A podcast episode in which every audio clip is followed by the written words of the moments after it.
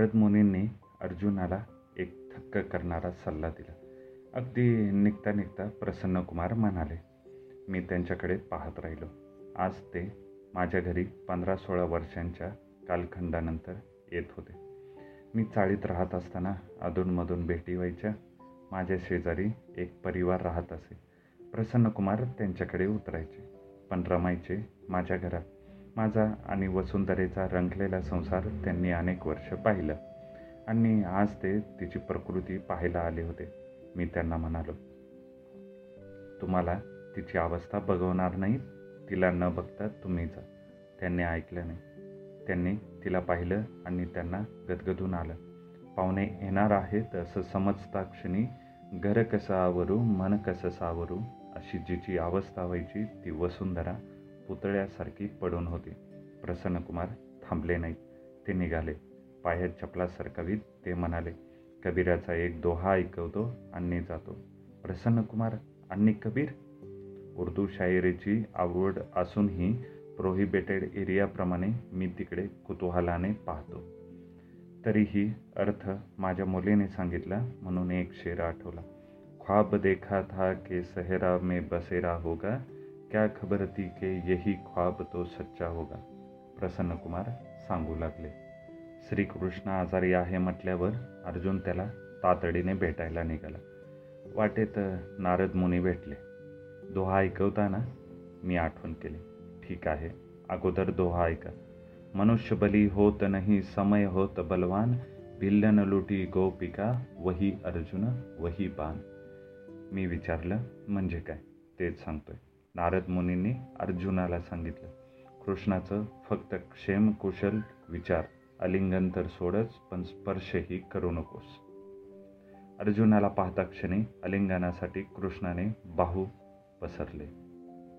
अर्जुनाने त्रयस्थाप्रमाणे लांबून नमस्कार केला.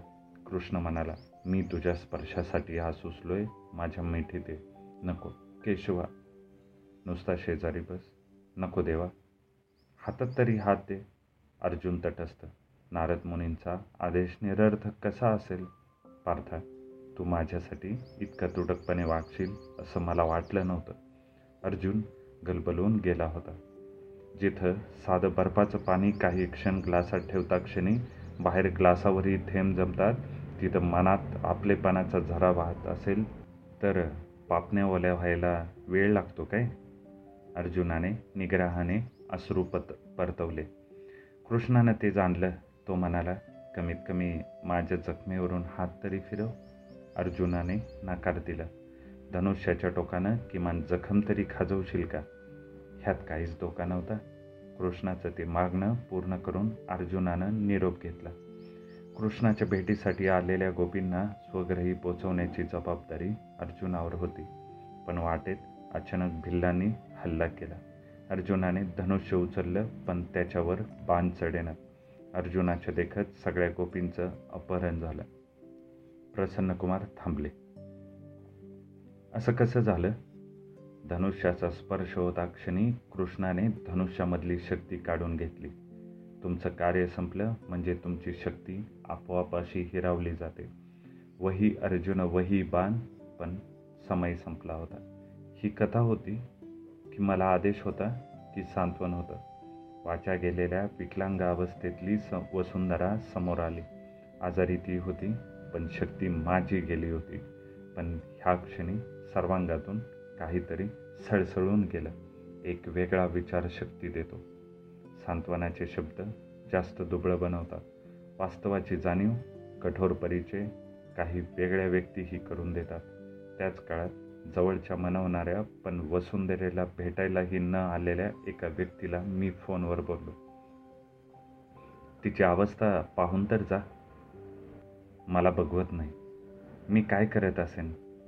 पलीकडून ताडकन उत्तर आलं मी टाळू शकते तुम्हाला पर्यायच नाही. मी प्रसन्नकुमारला विचारलं पुन्हा भेटा मुक्काम किती? मी मालेगावहून आलो ते फक्त वहिनींना पाहायला अंगावरच्या कपड्यांनीशी आलो आता असाच मालेगावला चाललो. मी त्यांचे हात पकडीत म्हणालो कृष्णार्जुनाची ही कथा कुठे मिळेल ते सांगा. एका क्षणात मूड बदलत ते म्हणाले तुम्हाला ते कशाला हवंय? मला जो आनंद हवा होता तो मी मिळवला. म्हणजे नेमकं काय? कथाकथनाचे चौदाशे कार्यक्रम करणाऱ्या ओपूंना आपण एक कथा ऐकवायची आणि त्यांच्या भुवया आश्चर्याने उंच झाल्या हे पाहायचं. ही अनेक दिवसांची इच्छा होती. ती इच्छा पूर्ण झाली. फक्त माझ्या ह्या इच्छेला टाळी द्यायला वसुंधरा चांगली हवी होती. पण समय बलवान असतो. प्रसन्नकुमार मागे वळून न बघता निघाले. मी त्यांच्या पाठोपाठ पाठमोऱ्या आकृतीला म्हणालो ही कथा यापूर्वी सांगितली असती तर आजच्या इतकी समजली नसती.